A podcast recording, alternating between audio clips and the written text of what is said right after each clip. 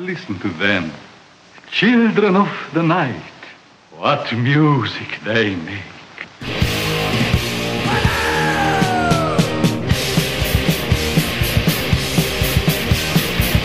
How's it going, everyone? Welcome to the Grindhaus Podcast. And this week, we celebrate the reason for the spooky season, the creepiest time of all, the time when the veil between the living and the dead is at its thinnest. This week on the Grindhaus Podcast, we celebrate Halloween. I, or Samhain. I'm, al- I'm always reminded of uh, Tim Curry in uh, what is it like the Littlest Witch, where he sings that song where he's, you know, he's wearing the white witch's outfit and he's singing "Anything Can Happen on Halloween." Is Tim Curry like our, the sort of the patron saint, unofficial patron saint of Halloween? I would say yes, absolutely. I can't think of one man that's done more for Halloween outside of the Heath Ledger Joker that um, than anybody. around. By the way, I I just want to throw this out there to our listeners. If you really want to mess with people this Halloween season, be the Heath Ledger Joker. Oh, they'll get so many. No, no, no, no, no. If you really want to mess with people, you gotta go further back. You gotta go Cesar Romero Joker. Well, that Because that it's would close enough. It's close enough to the Joaquin Phoenix Joker, but it's not. Oh, yeah, I see what you're saying. Yeah, I kind of get people thinking, "Oh, you're doing the Joaquin Phoenix thing," and you're like, "Riddle me this, riddle me that." Oh, that would be the Riddler. well, not the Riddler. yeah, but but what you should do, what you need to do, and and and and I, I think for some men, you might still have enough time. You have to have the mustache underneath the the clown makeup. oh yeah, he used to do that. That No, was he wouldn't shave it. That's right. Because that It's was so funny because- the look in the '60s. You had that mustache. Yeah, and, and he was a Latino Joker. A lot of people don't realize that. I did not know that. Um, it's funny because uh, you know you hear stories about how like um, I don't know Heath Ledger locked himself in in a, in a hotel by himself for a month, listening to Tom Waits and scribbling in a journal to like get in the headspace of the Joker. And then you have like um, uh, Jared Leto sending dead rats and used condoms and bullets to his castmates to get in the head of the Joker. Yeah, that I don't know how that's Joker related, Jared Leto. I don't know. That's just creepy. yeah, it's just weird. It's just gross. And then you got and then you got Cesar Romero over there who's like, "Fuck it, I'm not even shaving my mustache. Let's go." And he's fantastic. Yeah, I think even if you don't want to do the wrong Joker costume this year, if you do see Joaquin Phoenix Jokers out there, say the wrong quotes to him. Ask them, "You want to know how I got these scars?" Ask them if they ever danced with the devil in the pale moonlight, or uh, why Yeah, so serious. Listen, listen. There's only one wrong Joker that you can do. That's the Jared Leto Joker. yeah, that's that's the wrong. It's so sad too. I kind of I, I would almost have a smidgen of sympathy for him, in so much that like when you see people make, I've seen this shirt that says Joker, and it's like, it's like um, Joaquin Phoenix, and it's like Cesar Romero, and it's Jack Nicholson, and Heath Ledger, and Mark Hamill makes the list because Oh, yeah. of course he does the voice of the Joker in many of the video games and Absolutely. the animated series, and nowhere on this list is Jared Leto's Joker. I, I I think it's fair. I think he he was just such a little side part of that movie. It wasn't you know it wasn't a Batman movie. It was. I think it's okay. He was just a little you know he was he was a side character. He was the mumblecore of Jokers. yeah, that's right. Just awful. It's terrible. Well, Matt, how's your week been this week? Uh, it's been good. It's been a little crazy. I put I put some fun Halloween decorations up. I got this 3D Very printed cool. glow in the dark Pac-Man ghosts, and uh, you remember those ghosts in Mario Brothers that when you look at them they stop and Oh yeah, Yeah. The, they were like they, they had a funny name like Boo something. yeah, It's like a pun on Boo or something. uh, there- I got a bunch of those hanging up in the front yard too, and Boobies or something like that. but probably boobies. Yeah, that sounds right. Yeah. Um, but yeah, it's been good. How about you? Busy, busy week. So um, I think since the last we spoke, I went to go see The Killing Joke. Nice. Uh, came to the band The Killing Joke, Love Like Blood. Fantastic band. They they came through LA and they played and they're just so good. They're still so good live, you know, so influential on bands that came out of the 90s like Nine Inch Nails and Ministry what have you. And then some band called Tool or something closed for them. I don't know. I stayed for about half that. But Killing Joke was fantastic. And then, um, and then I, I've been in Utah pretty much most of the week. I we, we have a the series that I'm working on was doing a location scout. Half of our shoot's going to be out in Utah, so I've been out trucking around in the mountainsides and the snows while California is apparently ablaze. It's a little bit of a, a little bit of a shock to my system coming back. Yeah, I was gonna tell you. I forgot, but uh, there's a comedy um, show in Utah you can catch called uh, Latter-day Night Live. Okay. And uh, it's a Mormon themed sketch comedy. And uh, I just I just found out about it and I was going to send you that, but it was too late when I found out you were already on your way back. But No, this is brilliant. Well, I'll be there in December, so you remind me Yeah. closer to December, and I'm definitely going to that. yeah, it sounds like a real freak show, man. Um, and then last night, you know, last I flew back into Los Angeles last night, um, and I had bought tickets to. Uh, you, I don't know if you're familiar. Quentin Tarantino owns a theater here in Los Angeles, very close to where I live, called the New Beverly Cinema, and it's an old school movie theater, single single screen, and everything is played in 35 millimeter, glorious Nice, 35 millimeter, yes. unless otherwise noted as 16 millimeter. Well, that sounds fantastic. So last night, yeah, so last night I went and watched the double feature of this podcast's namesake, Grindhouse, as directed by Quentin Tarantino and Robert Rodriguez. That's a good one. I, I what's your favorite part of that? Is it are you a uh, death proof guy or are you a um what's what is ah, what is uh Robert Rodriguez's one? It's uh Planet Terror. Planet Terror. That's right. I never thought that title was very fitting. Uh, but yeah, which, Well, which here, one do you so prefer? funny story. Yeah, so funny story about that. So I think that I mean I love them both, and it really kind of depends on what kind of mood I'm in. But I think, uh, I think that last night uh, reaffirmed my original feeling on the movie, which was that Planet Terror is the one that speaks to me more. A, it's heavily John Carpenter influenced. Um, it's very bombastic, and a funny story about the title. So the original script for the for the for Rodriguez's version was Project Terror, which they allude to in the movie. And he was sitting there thinking, he was like, "What would a grindhouse movie do?" Well, a grindhouse movie would utilize everything it had to make the movie look bigger and bolder than it really was. And so Project Terror became Planet Terror, even though it has nothing to do with that. It just sounds bigger. And if you if you think about what it would look like on a movie poster, Planet Terror just seems grander, more grandiose. And so that's why he called it Planet versus Project Terror, which I just think is so fitting. And it's got such an underrated cast. I mean, yeah. this is when Josh Brolin was just starting to like. This is I think pre No Country for Old Men. Michael Parks is in it, playing Earl McGraw, a role that he has done in uh, From Dusk Till Dawn, various Tarantino films. I mean, just top to bottom, you had you know, Jeff Fahey and you had Michael Biehn and just this who's who, Rose McGowan, just this who's who of cool people. Freddie Freddy Rodriguez, who many people might remember from um, Can't Hardly Wait, and I think he did some tween show in the 90s, right? What was his what was Freddy Rodriguez's sort of claim to fame? Do you even remember? Freddy Rodriguez. Are you talking about uh, Freddie Prinze Jr.? No, no, no, no. Freddy Rodriguez Oh, okay. was uh, a port I think he's he was a Hispanic actor who had some small roles in the late 90s and uh, he's not a very he's not a big statured guy as you think about most sort of heroes. And Robert Rodriguez makes him look like a complete and total badass in this film, just doing flips off walls and Yeah, he's you know, his name is El Wray, right? Something like that. Is it? He's El Wray, Yeah, Wray's Wreckage. that's right. Are you? Who are you, Ray? Wray's Wreckage. Are you a wrecker, Ray? It's so great. The whole thing is just ridiculous. It's, but it's awesome, and it, and especially because if you look at Grindhouse as more of a horror film, Yeah. it, not that not that not that Death Proof doesn't have horror elements, but it, I mean, it's it hits the nail right in the head. If you're like getting ready for that spooky season finale, it's a it's a good way to sort of kick the week off. Yeah, I definitely feel of the two that Planet Terror is the one that I would watch again uh, anytime because Death Proof, though I was really impressed with it when I first saw it, uh, watching it again, kind of some weird shit happens in that movie. Like I don't like How well, so? like uh, they got uh, Mary Elizabeth Winstead dressed like a cheerleader, and uh, there's a part where they have they've got to borrow that car from that guy.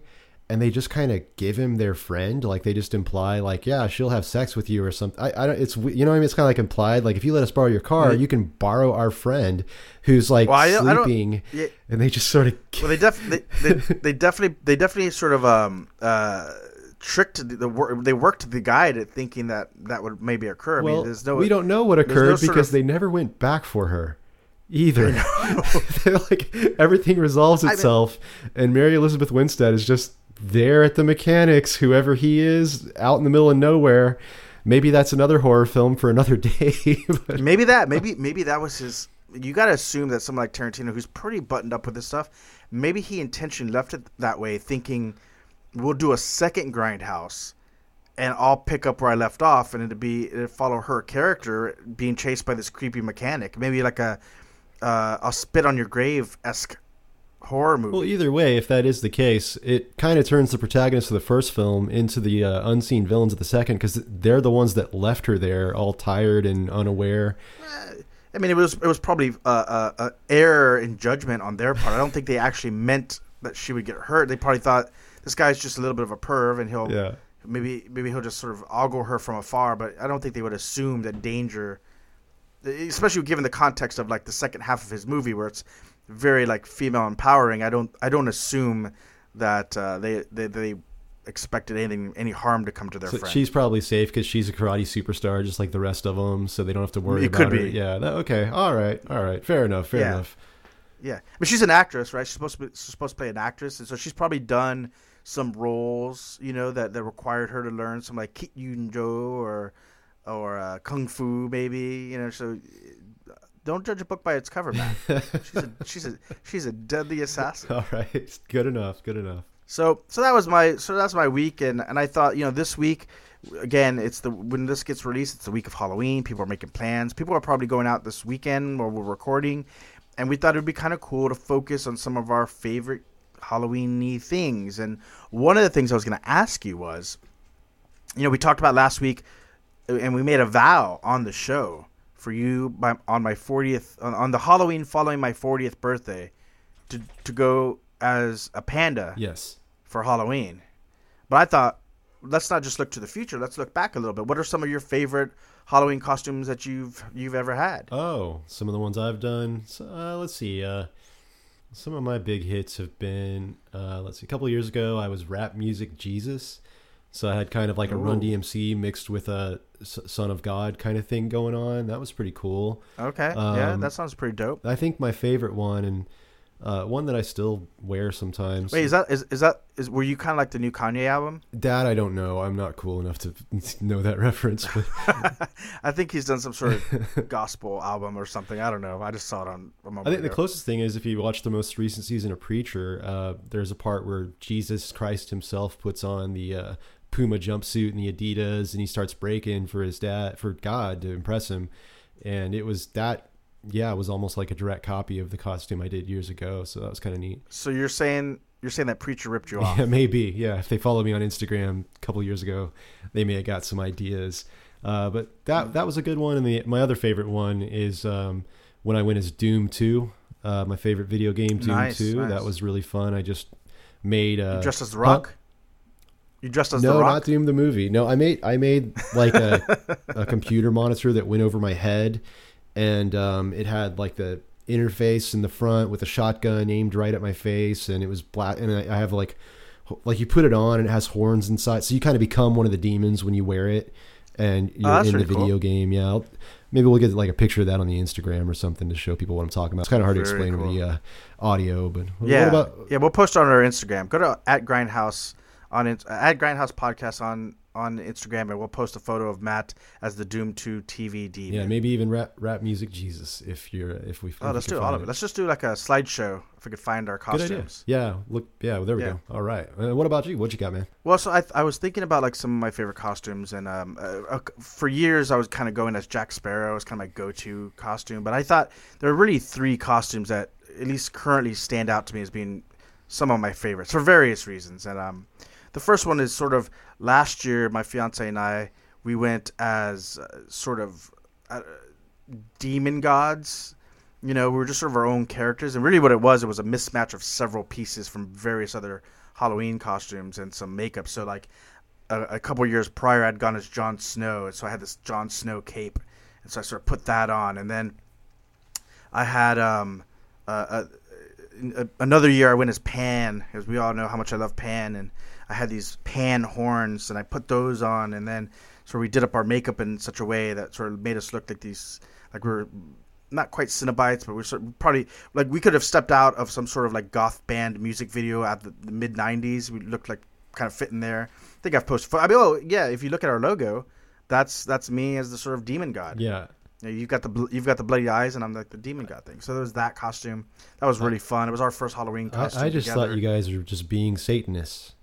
That because I that's what you, like uh, they I saw this photo a while back when they were remember when they had that Satan statue they were going to put it in the uh, city hall in uh, Oh, yeah. what? Oklahoma City or something and uh, Yeah, yeah, and yeah. they had the unveiling and uh, yeah there was this great photo of all the people outside and I swear there's someone with the black uh, lower half of the face like you had and the horns uh, Oh, really? I mean, I don't, it was sort of one part corpse makeup, one part sort of Blade Runner, one part just like, what do we have around here? Let's just toss some stuff on, and it totally worked. So, um, I may I may double down on that and do some version of that again this year.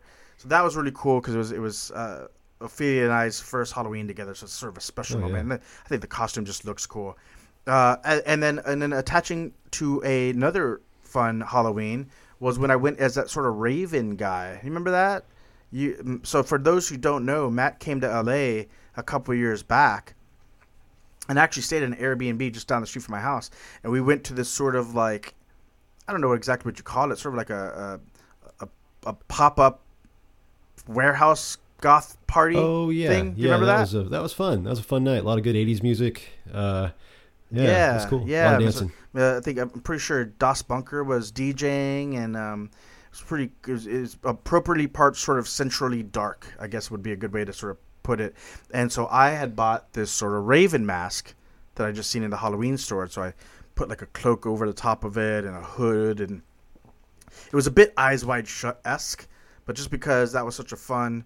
That was a fun Halloween, hang out with my buddy. Like that was really cool. That was a cool costume. It was a fun. And the fun eyes wide shut. That's a favorite I mean, of that was appropriate because there was all kinds of uh, like torture shows going on there. Uh, if you went to the back of the warehouse, Yeah. you could see uh, women whipping each other and playing with different uh, lubrications. It- it was. It's not, it wasn't as quite as quite as saucy as it sounds. Yeah, but it was. It was still. Yeah, it was cool.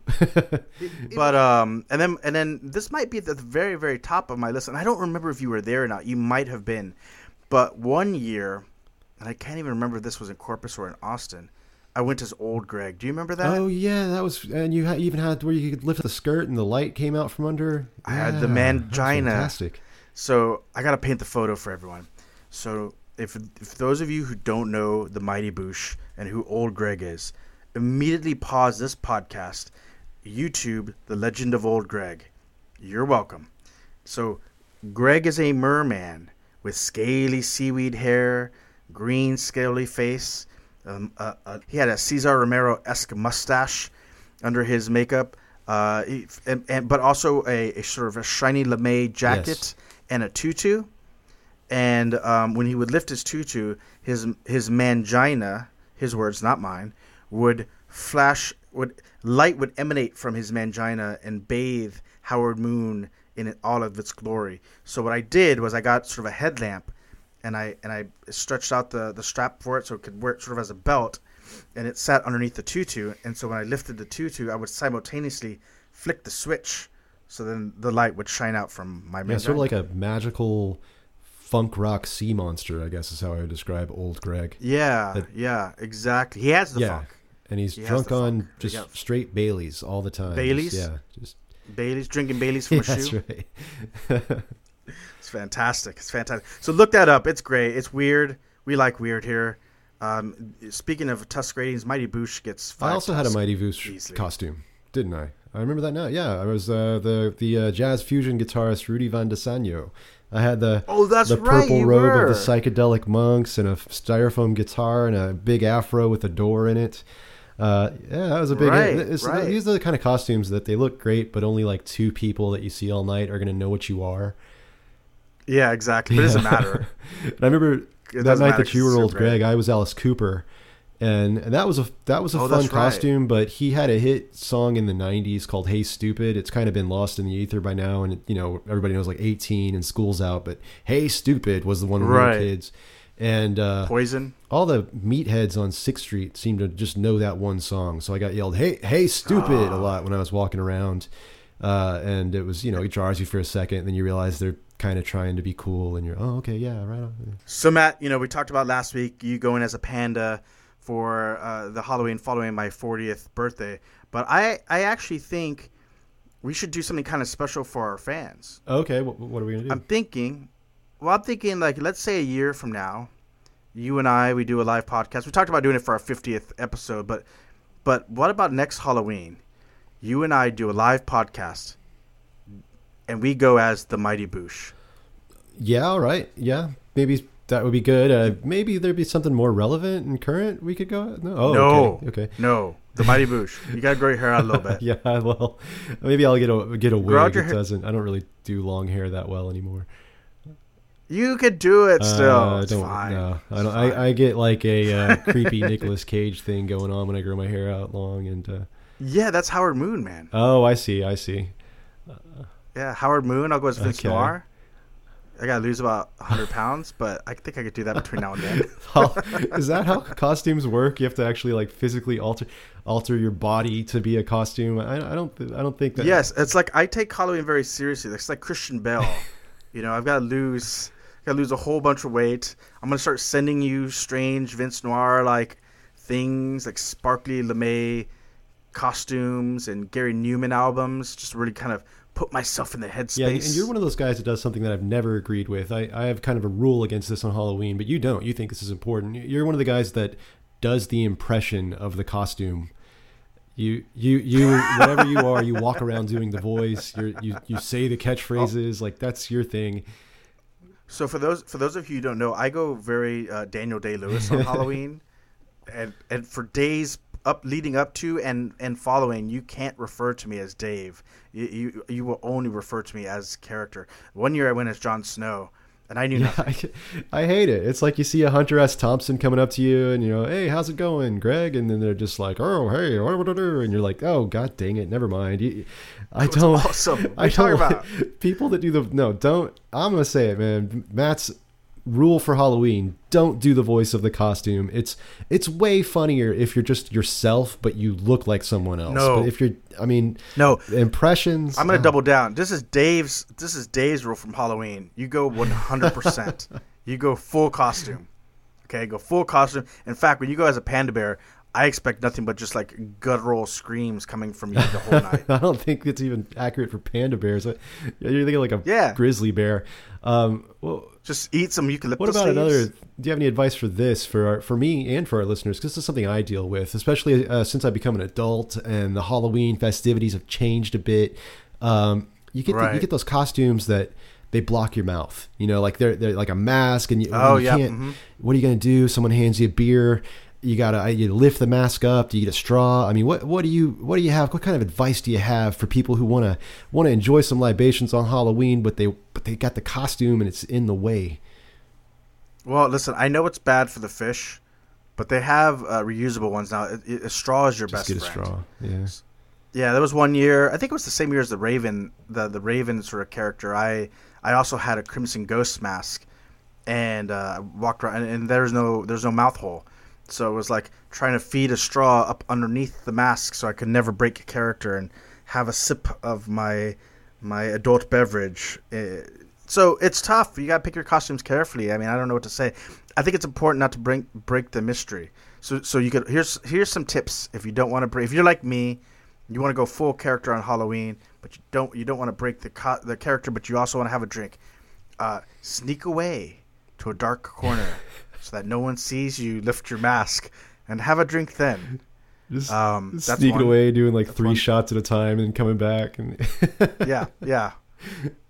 Uh, get a mask with a hinge on it. See, so you got a hinge at the jaw, so you can open your mouth and and drink and eat normally. Um, and then face paint is always a good option as well. Skip the mask altogether, and and paint your face How up. about something like a, a clear plastic tube that goes, you know, down through the neck of the mask and, and under your shirt and then out the sleeve so you can kind of magically just empty cups without pulling them to your face at all. You're just, you know, it's like you're just holding a cup in your hand and it's just draining slowly. I, I I like that idea, but I'm gonna I'm gonna add to Okay. it. Okay.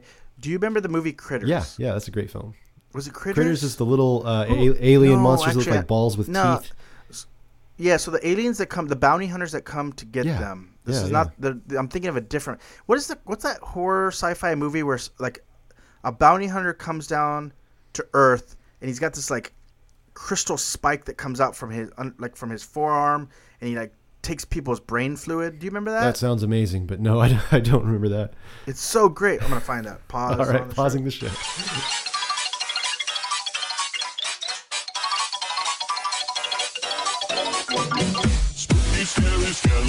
Skeletons shivers down your spine.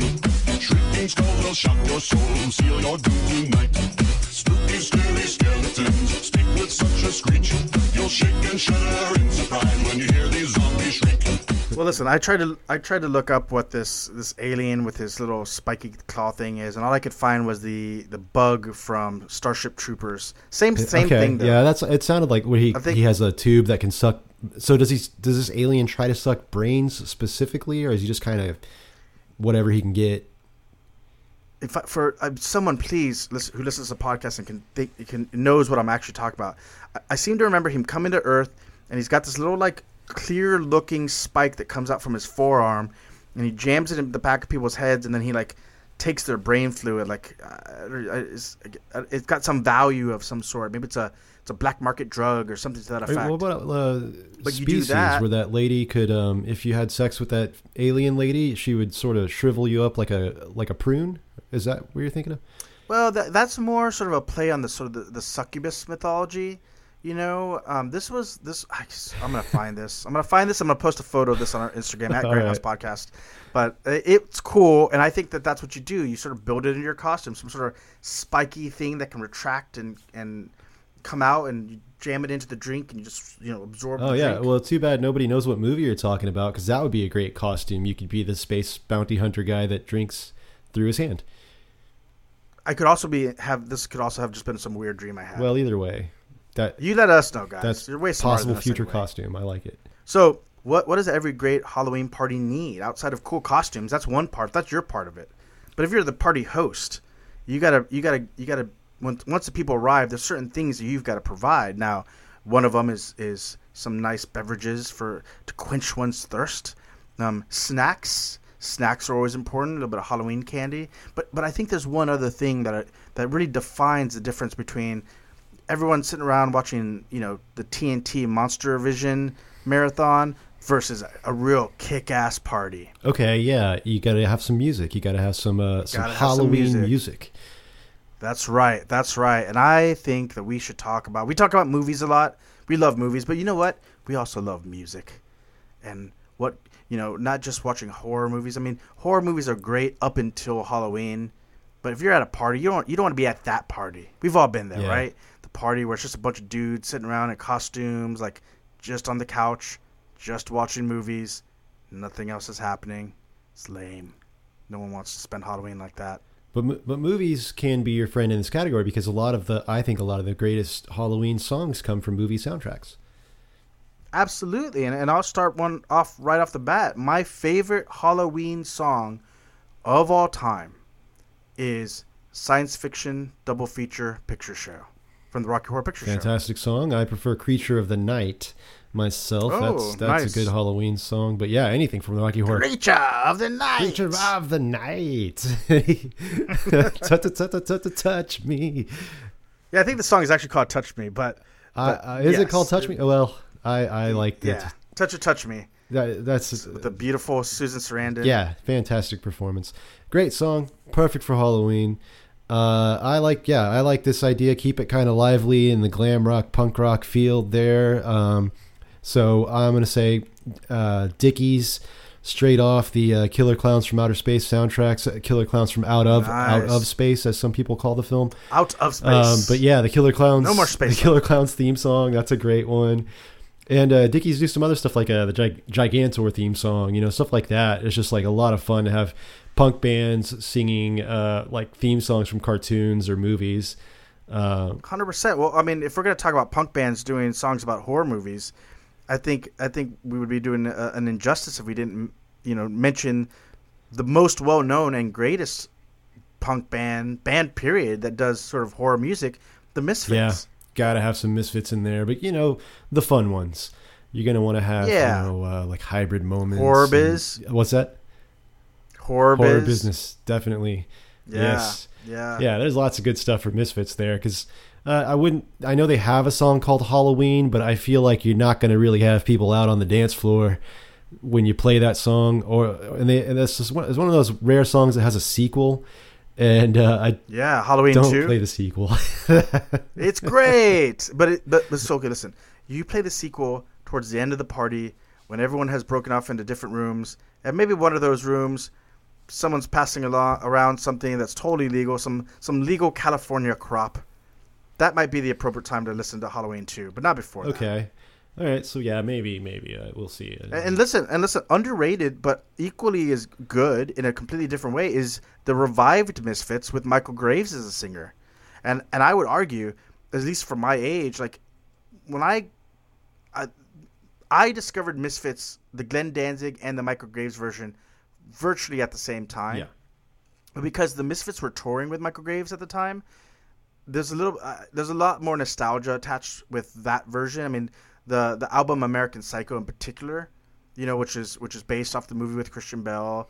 Uh, it just has a banger after banger of great horror track, fun, energetic. It just reminds me of long drives with my buddies in a Cadillac, driving to different shows. You know, it's it's just there's a, I have a lot of a, I have a lot of warmth and attachment to that album and that time period. Yeah, that's it, it was good stuff. Uh, Graves is a weirdo, but uh, but they all are. Everybody, every everybody in the Misfits They're eventually all- became. Glenn Danzig is also a weirdo. But yeah, still good music. And by weirdos, we don't mean they look funny. We mean they're basically conservatives now that vote for Trump and stuff. So that's a thing. Like Well, t- talk yeah, about Graves for sure. I don't, I don't. I imagine Glenn doesn't vote. Period. But he has some. he- yeah, he's weird in his own way. he's like- He's misanthropic. he doesn't hey, like anyone. I still think Glenn Danzig's cool though. I don't care. Oh, he's I, I was yeah. yeah, He's when definitely I saw him on uh, Portlandia recently. It, I got a kick out of it. I loved it. Telling the telling the Hey, goth guy. hey, did you see that? Where he's telling the goth guy how to enjoy Yeah. the beach. That was fantastic. Yeah, it's fucking gr- Good genius. stuff. And and and listen, we talked about his movie Veronica a few episodes back. You know, he took that in good stride. People have uh, varied opinions on on that as a as a directorial debut, but you know, he's still out there touring it, doing Misfits original shows. Just sold out Madison Square Garden. He's pretty. He's doing pretty well. Madison Scare Garden. Yes. Ooh. Uh, so moving on, uh, there's a punk band called the Groovy Ghoulies, named after the cartoon of the same name, and uh, they got a lot of cool, like scary, fun songs, and they're just yeah, it's like really fun music. Uh, I don't know, I, I feel like there should be some more dancey stuff though. Like what's what what could you, what do you got for like electronic music that to dance to? You know, new wave. Oh, let me think about that. Well, I mean, listen, I think there's a, a good amount of Depeche Mode Yeah. that works really nicely during Halloween. Um, Oh, yeah. you could go with uh, Strange Love, even though it's even though it's not directly about ghouls or ghosts. There's like a central darkness and danger that's sort of attached with it. Um, you could go with Master and Servant. You could go with uh, even Personal Jesus. Absolutely. Uh, and, and and I would say that if you're gonna put together a cool horror soundtrack, then maybe or Halloween soundtrack rather, you you would do the Marilyn Manson cover of Personal Jesus. If you want to make it, if you want to just turn the creep factor up a notch or I two. like that, and of course you can never go wrong with goth. Uh, you got just some some Bauhaus, some Alien Sex Fiends, some Sisters of Mercy. Uh, they're gonna Oh, you're gonna have some, great. fun Type O Negative? negative, yeah, some Type O Negative songs. Uh, I could I could get down to a few of those. Yeah, you, you got to keep things moving. You don't want to get too gloomy with your Halloween soundtrack. You don't want to slow things down, but yeah, Now what what now what happens when you're in the mood to maybe you're not really in the mood to dance. Maybe you're in the car, and uh, you, you're not feeling the slow stuff. You you've had a long day. A bit a bit cranky. Maybe you just gotta you gotta get some energy out. You gotta get some some aggression out. But you but you want to keep it folly. You wanna you wanna tap into that fall season, and you need an aggressive band to help you get there. And I think there's just one band to do that, and that's AFI's All Hallow's EP, and the title track or the, the first track off the album, Fall Children. okay, yeah. AFI was they they did some good stuff. They did a lot of good All right. stuff. What are you what are you hemming and nothing, hawing about? nothing, man. It's cool, man. It's cool. All right. They, they have great Halloween. It's a third season. uh, yeah. God caught in sick today. All right. So, Their cover of Halloween. hey, I, I'm cool. They're cool, man. Is a good band. They're pretty cool. Matt, why aren't you a melting boy? don't. Is that a thing? Their fans are called Melting Yes. Boys. Oh, jeez. no, it's a lyric Oh, from a song. okay. Uh, well, Matt, Matt, Oh, yes, Matt. what? My whole life is a dark room. is that a lyric of theirs? That- Big, dark. That's Beetlejuice. Uh, It is. They they they uh, did it in a track. Of course they did. Well, MCR, My Chemical Romance. Welcome to the Black Parade. what are you doing? Okay. That's a, I think that's we've great. gotten music covered. We're getting into some deep ends here that I don't know if I can go to with you.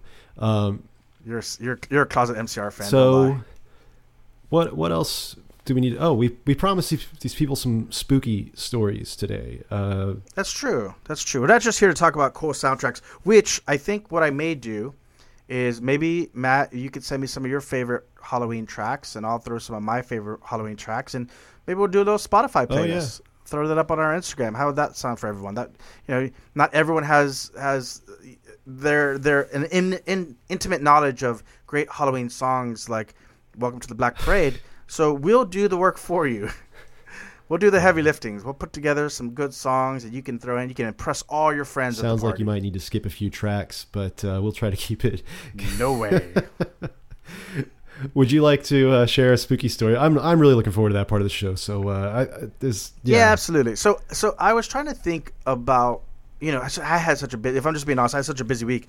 The idea of sort of like crafting a spooky story was a bit tough. But, but I was thinking, um, you know, growing up, growing up uh, in uh, Hispanic neighborhoods, there's a there's a weird mixture of like you're raised Catholic, which in and of itself has some kind of weird mysticism attached to it, but there's also this sort of leftover esoteric um, beliefs like the ojo, for example, the evil eye.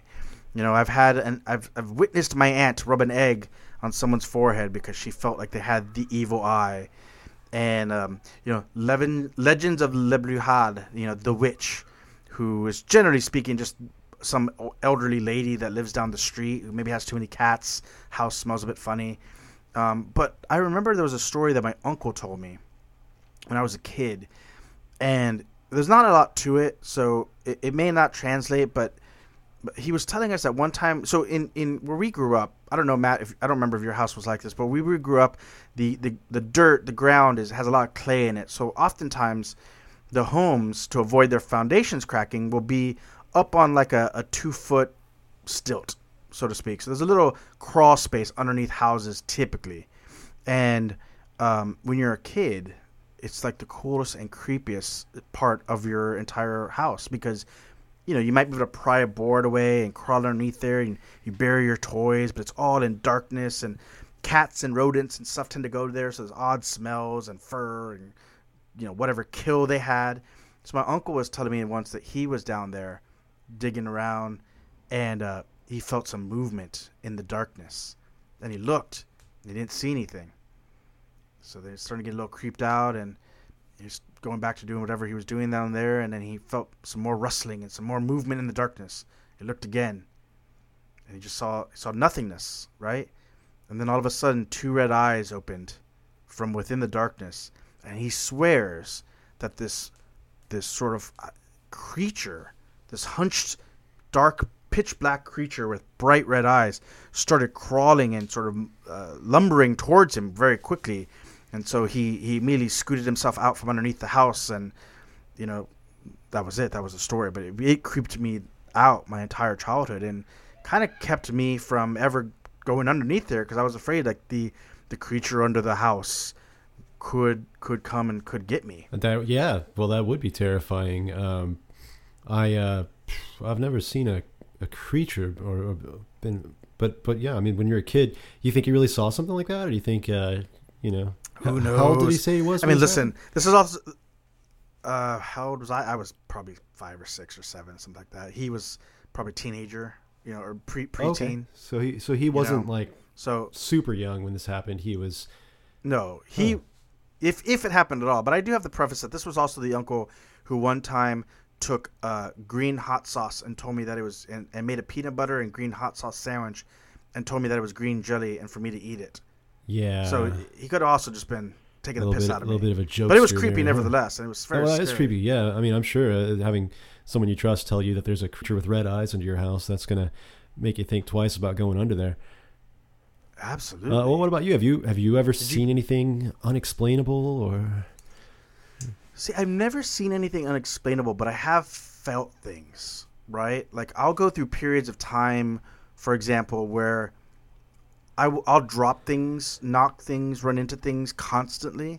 It's it's almost as though there's just something like a gremlin, right? Like just just messing with me, and it'll last for uh, it'll last for a couple days, and I can't attach it to any one thing. It's like it's not that I'm sort of like super tired. I'm just being sloppy or careless.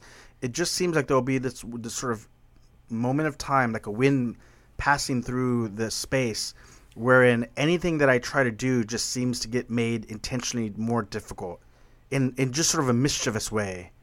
Um, besides that, the only other thing that I've sort of witnessed, again, this might just be my older cousins and uncles messing with me, is one time they, they played with the Ouija board, the, the the classic Ouija board, and my and my cousin Andrea like rolled her eyes back and was speaking in tongues and was just generally acting really like strange. And again, my my my uncle and my cousins are about six years older than us, so still young, but old enough from us as kids that that everything they tell us we believe.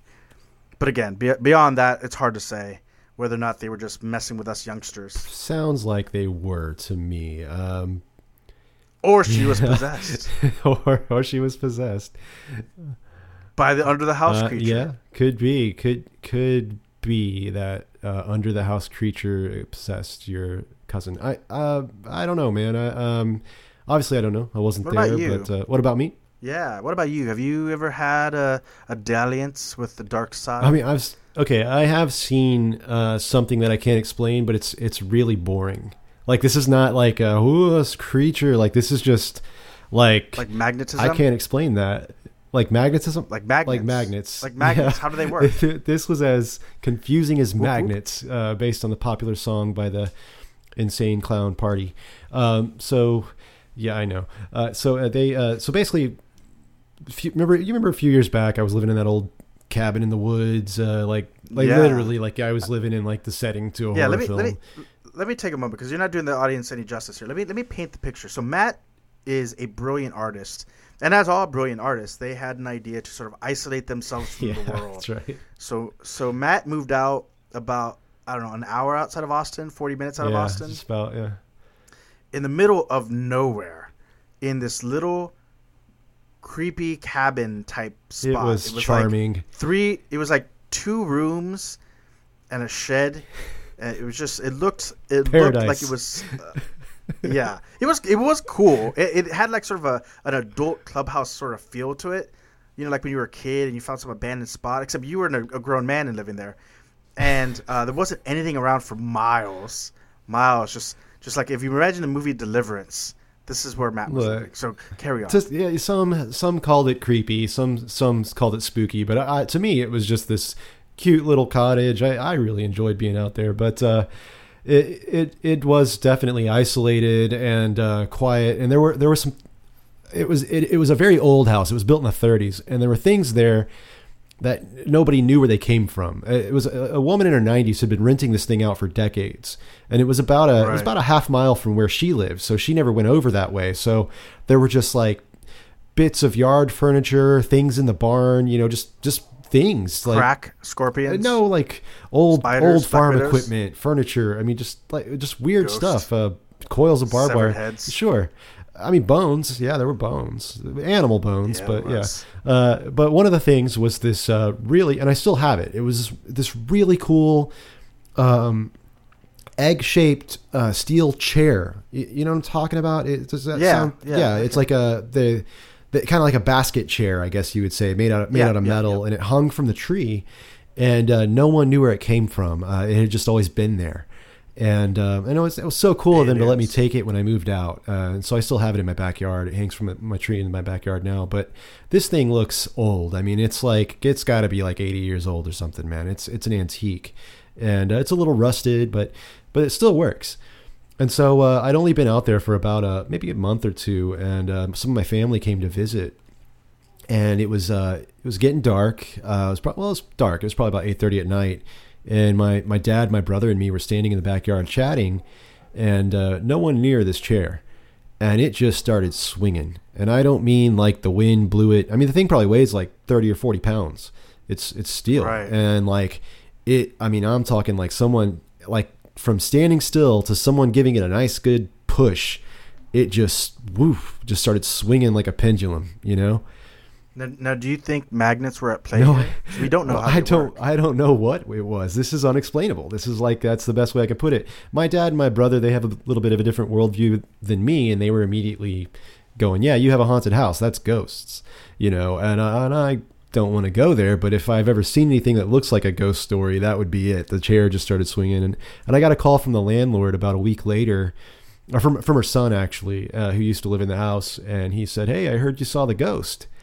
And he starts telling me about uh, pots flying off the shelf uh, when he lived there, bowls turning over, uh, just randomly things like that, which I, I never experienced any of that kind of stuff moving forward. Oh, but I did have one thing that was kind of unique. That was every every night around one a.m.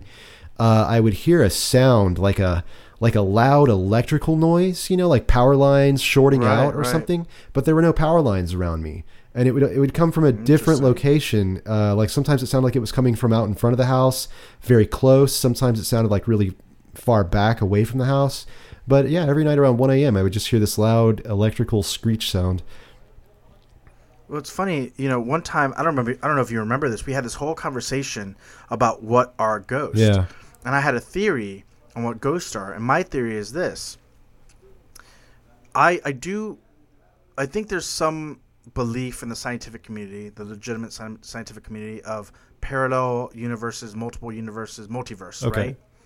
And if we are to believe that time is a flat circle, and so all moments in time are not linear but happening simultaneously, constantly, infinitely, and that not only is one timeline's each frame of, of a timeline happening simultaneously, infinitely, but there are infinite ver- like alternate versions of that timeline, all with its own individual pieces of time playing out in you know uh, in, right. playing out uh, consistently, um, simultaneously, infinitely. That's a lot of content. It's a lot of data. Let's just think about like a like a VHS tape. Sure, sure, Right? yeah. Or the, if the fabric of, of the fabric of space and time has just this infinite amount of data constantly being recorded and re-recorded and re-recorded and re-recorded over top of one another, I think that just like with a VHS tape, if you were to re- use a VHS tape and record over it enough times, there gets to be this phenomenon called a bleed, wherein an image from a previous recording stays around even though you've technically recorded over it.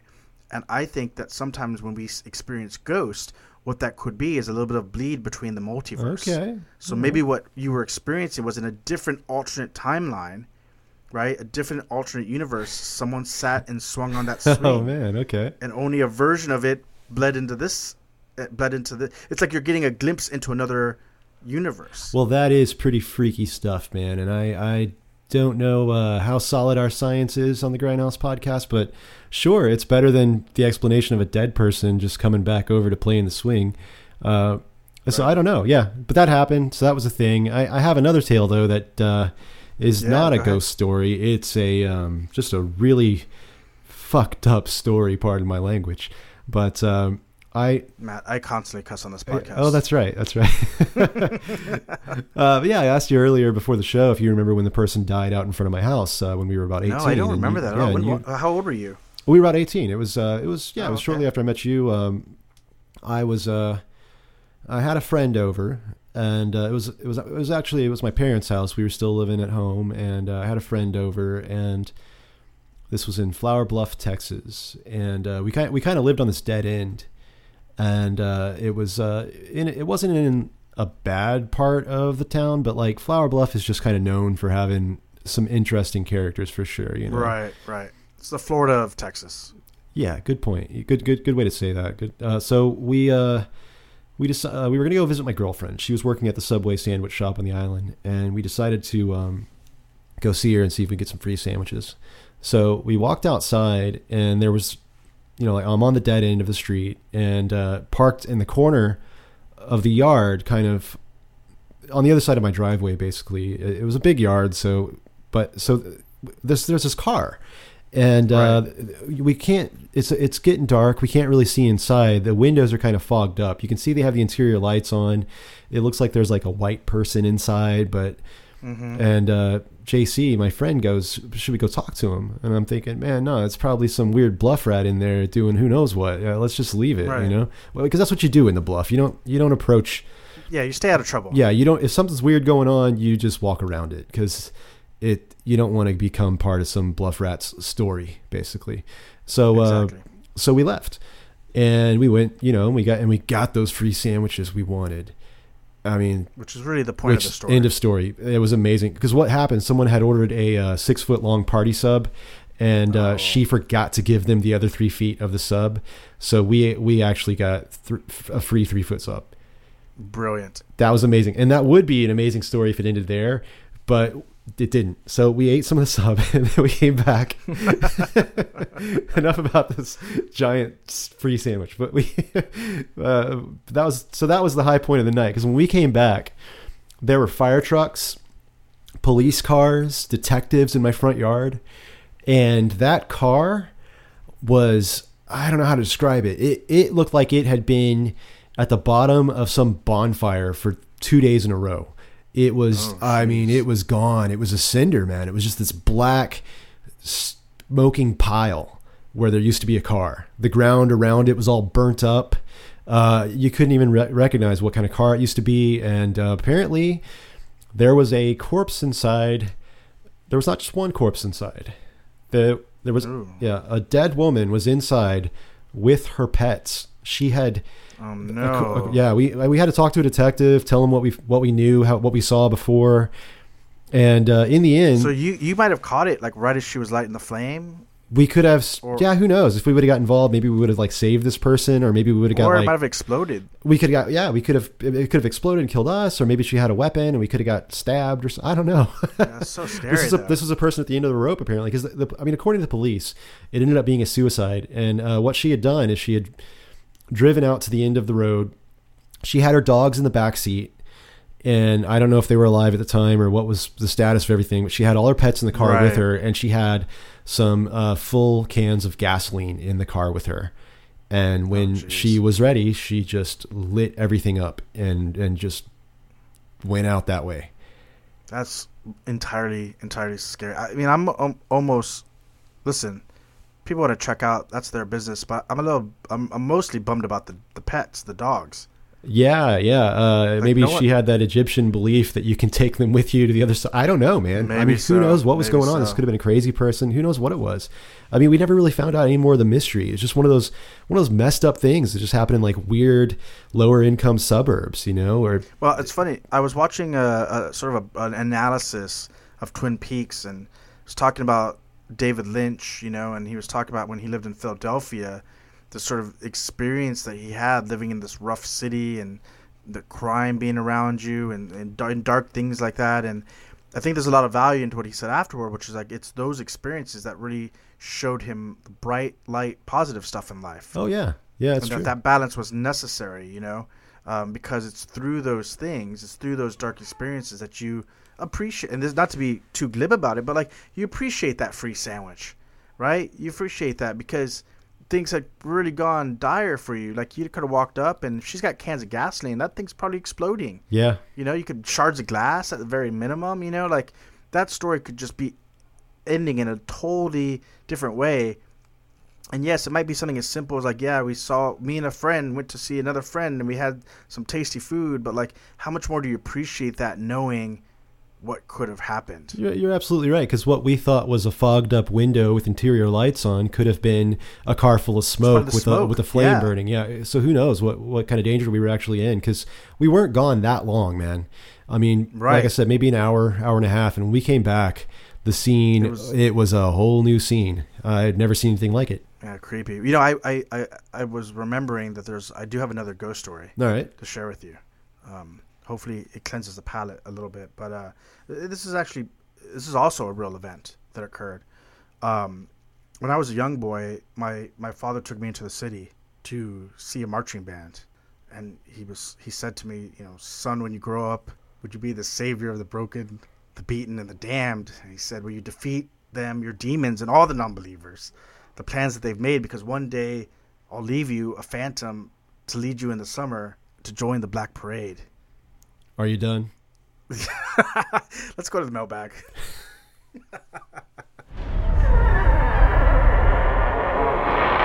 Questions from Macareps. Sam Blair asks Since you've done a bracket for best horror movie, will you do it with other genres like comedy or action? I I love the idea of an action one. I think that'd be a lot of fun. There's a lot of really cool action movies out there, and it's it's hard sometimes to find the good ones because uh, there's a lot of shit in that category. So yeah, I'd, I'd be down for that.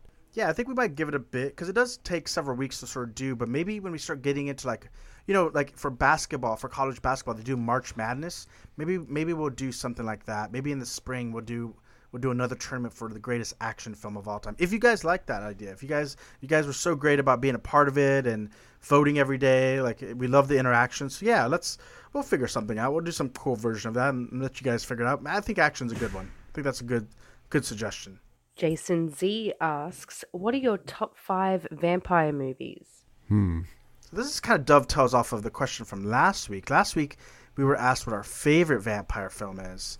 This week Jason is insatiable. He wants to know our top five vampire movies. So we could do this two ways. We could either individually try to think of five vampire movies that we love, or we could create a Grindhaus top five vampire movies of all time. Well, I guess uh, the one and two slots are filled with Bram Stoker's Dracula and uh, Let the Right One In because those were our favorites last week. Uh, no, it was uh, The Lost Boys and Let the Right One In. Oh, okay. Uh, but now, okay, so here's the question for you: Do we do we add in uh, Bram Stoker's Dracula, or do we put in Bram Stoker's Dracula? Uh, I say I, it's a it's a coin toss for me. I'm gonna have to see Bram Stoker's Dracula first. I, I'm not as familiar with it as you are, and then we'll see. Um, but so what other movies? What other movies could go on our top uh, Grindhaus top five of of vampire horror movies? Uh, I kind of like Blade. Honestly, I think that was Blade a really cool? really cool movie. Yeah, a really cool vampire movie. Blade's very cool. We we've given a lot of conversation. I don't want to get into it anymore about Marvel movies or not Marvel movies or what's cinema, and what's not cinema. Jason Zini, who asked this question, has some very strong opinions on Marvel movies being the cat's pajamas. But yeah, I agree. Blade really started that whole movement in a lot of ways. I mean, sure, you could look at Superman and you could look at Batman '89, but but Blade was a Marvel film that was really cool. Took an obscure character and found a really strong audience and really launched a genre of more serious themed superhero movies. Yeah, yeah, yeah. Um, I'm gonna I want to I want to toss in sort of a dark horse. Uh, it's a little bit different. Do you remember the Jim Carrey movie Once Bitten? yeah, I remember that. Uh, it was kind of like a romantic vampire comedy, wasn't it? yeah, with Faye Dunaway, I believe, and uh, Jim Carrey, James Carrey, I think at the time. Yeah. James Carrey, he's a um, he works at some fast food restaurant, and he gets he's got the he's got the girlfriend, and he, it's all, it's all an analogy for like you know, sex for the first time, but he um, he's a virgin, and so he gets mixed up in this sort of elite party, and Faye Dunaway is this this sort of a, a countess of a sort of Elizabeth Bathory type, but she bites him between the thighs. To like uh, so he's sort of like a half vampire, but she hasn't finished the job yet, you know. And um, hijinks ensue. Let's just put it that way. Yeah, it was. I, I liked that. It was one of those movies that uh, let you know that becoming a vampire is gonna. You're, you're not gonna be a nerd anymore. You can't be a vampire and a nerd in that film because I remember he. That's right. He like he started getting Slicks his hair yeah, back. slick hair, cool '80s suits. Uh, you could just. It's like there's a whole package that comes with being a vampire. Uh, I think I I could even imagine that uh, Blade may have experienced that. Um, I know he was born a half vampire, but I imagine like So he was always kind of yeah, cool. when he when he went through vampire puberty, he probably started, you know, kind of dropped out of the Deep Space Nine fan club and started like playing less video games and D and D and started getting more into like he had, girls. he had the cool and- haircut, you know, he had like the Z kind of cut in. yeah, he was born with that look, right? So the less the lesson of the story is that if you want to be cool, you need to find yourself a vampire. You need to drink their blood and become a vampire yourself, and then automatically all the nerdy things about you, like thinking Marvel movies are better than Scorsese Yeah. or Coppola movies, will all melt away. You'll slick your hair back, and you'll be part of the cool kids club. You're listening to the Grindhaus podcast on the Spooky Scary Network. Please follow us on Instagram at Grindhaus Podcast and listen to us every Monday on iTunes, SoundCloud, and now on Spotify.